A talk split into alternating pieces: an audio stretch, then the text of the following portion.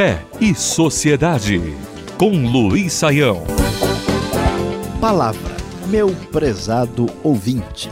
Vivemos no mundo congestionado por excesso de palavras. Há quase uma espécie de congestão de um palavrório que não se limita e cresce a cada dia. Há um excesso de informação. Por isso, o jornal que compramos logo pela manhã parece não ter mais valor por volta do meio-dia. Nesse mundo congestionado, onde as palavras, em grande parte frívolas, superficiais, se tornam cada vez mais descartáveis, como resgatar e valorizar a palavra? Vale aqui mencionar que um famoso e conhecido filósofo alemão do início do século XX, o senhor Oswald Spengler, fez um comentário muito interessante sobre a palavra, o seu valor e a sua permanência. E o comentário de Spengler foi tão uh, impactante que ele foi retomado, discutido, valorizado e até mesmo mais ruminado por Jorge Luiz Borges, uma das maiores figuras literárias argentinas.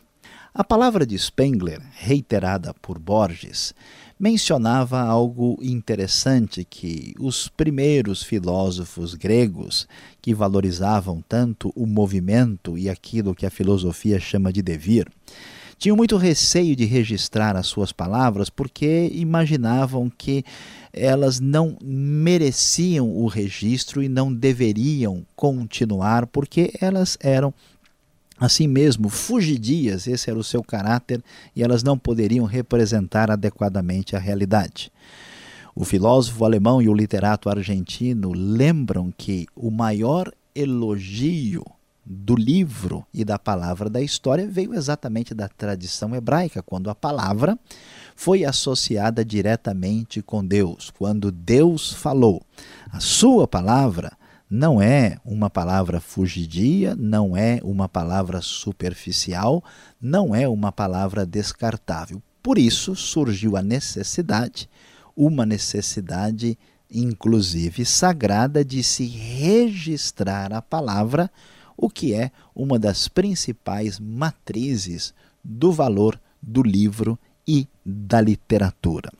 Portanto, prezado ouvinte, neste mundo caótico, confuso e de palavras que parece que não têm sentido, é necessário retomar a importância e ao valor da palavra no seu aspecto perene, no seu aspecto contínuo. Portanto, nosso conselho é que você dê mais atenção às boas palavras, leia mais, valorize aquilo que está escrito e que adquire uma permanência, como que segurando o fluxo do tempo na história e trazendo muitas vezes verdades eternas para nós, principalmente quando nos referimos à palavra das palavras, à palavra sagrada, à palavra de Deus. Fé e Sociedade. O sagrado em sintonia com o dia a dia. Realização Transmundial.